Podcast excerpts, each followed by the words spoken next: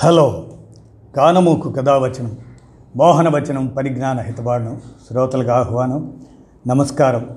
చదవదగునెవరు రాసిన తదుపరి చదివిన వెంటనే మరువక పలువురికి వినిపింపబూనిన అది ఏ పరిజ్ఞాన హితబాండమవుపో మహిళ మోహనవచనమై విరాజిల్లు.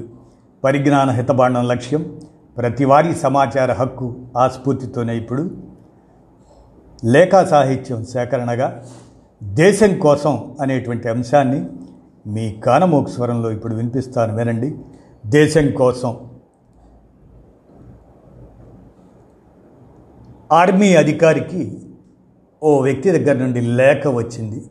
అందులో విషయం అయ్యా నా పేరు సుబ్రహ్మణ్యం. నేను ఉపాధ్యాయుడిగా పనిచేస్తూ రిటైర్ అయ్యాను. నా కొడుకు ఆర్మీలో ఉద్యోగం చేస్తూ గత ఏడాది కార్గిల్ యుద్ధంలో వీరమరణం పొందాడు. ఈ ఏడాది అతను ప్రాణాలు విడిచిన చోటును చూడాలని నేను నా భార్య మీ అనుమతి కోసం వేచి చూస్తున్నాం. అనుమతి ఇస్తే సంతోషం. అలా కుదరదు. మీ ఉద్యోగాలకు ఇబ్బంది కలుగుతుంది అనుకుంటే వద్దు అని ముగించారు. ఆ ఉత్తరం చదివాక ఆ అధికారి కళ్ళు తడిచాయి. వెంటనే వారిని ప్రభుత్వ ఖర్చులతో పిలిపించండి. అలా ఒకవేళ ప్రభుత్వం ఖర్చు పెట్టకపోయినా సొంతంగా నా ఖర్చులతో పిలిపించండి అని ఉత్తర్వులు జారీ చేశారు. ఆ వృద్ధ దంపతులను అక్కడ ఉద్యోగం చేస్తున్న వారంతా వారికి వందనం చేశారు. ఒక వ్యక్తి మాత్రం చివరిగా వారి కాళ్ళపై పువ్వులు చల్లి నమస్కరించి వందనం చేశారు. ఎందుకు బాబు? నువ్వు మాత్రం ఇలా నువ్వు ఎంతో పెద్ద అధికారివి. అందరిలా వందనం చేస్తే సరిపోయేది కదా? అని అడిగారు.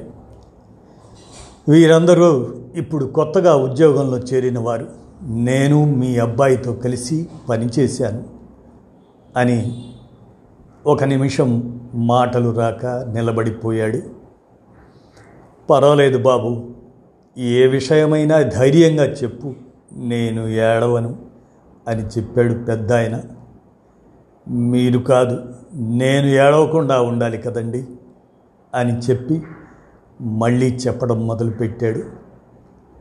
ఆనాడు పాకిస్తానీలతో యుద్ధం జరుగుతున్నది. మా దగ్గర ఆయుధాలు అయిపోవడంతో నేను డెత్ ఛార్జ్ తీసుకుంటాను అని ముందుకు వచ్చాను.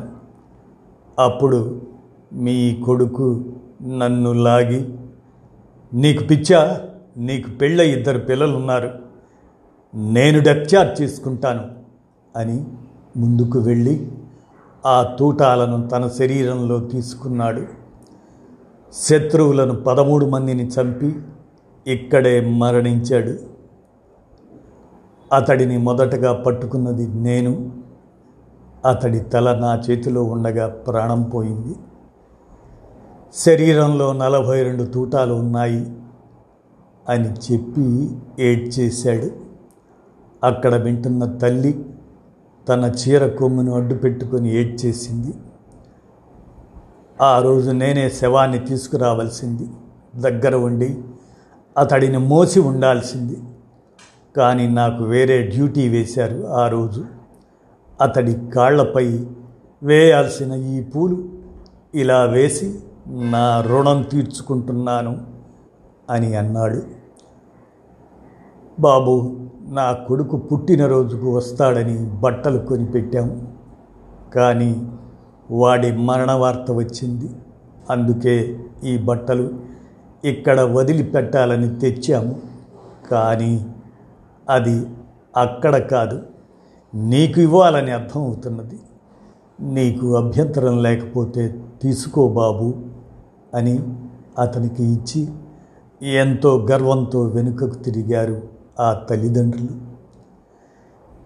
ఇలాంటి కథలు వాస్తవాలు ఇంకెన్నో ఇవేవి మనకు తెలియవు.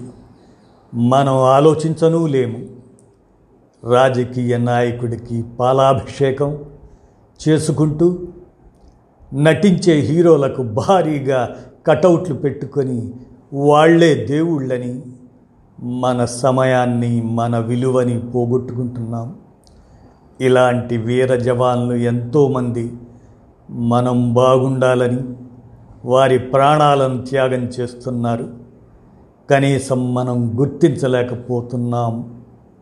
ఇదండి దేశం కోసం అనేటువంటి అంశాన్ని లేఖా సాహిత్యంగా సేకరించి మీ కానమోకు కథ వచ్చిన శ్రోతలకు మీ కానమోకు స్వరంలో వినిపించాను. విన్నారుక ధన్యవాదాలు.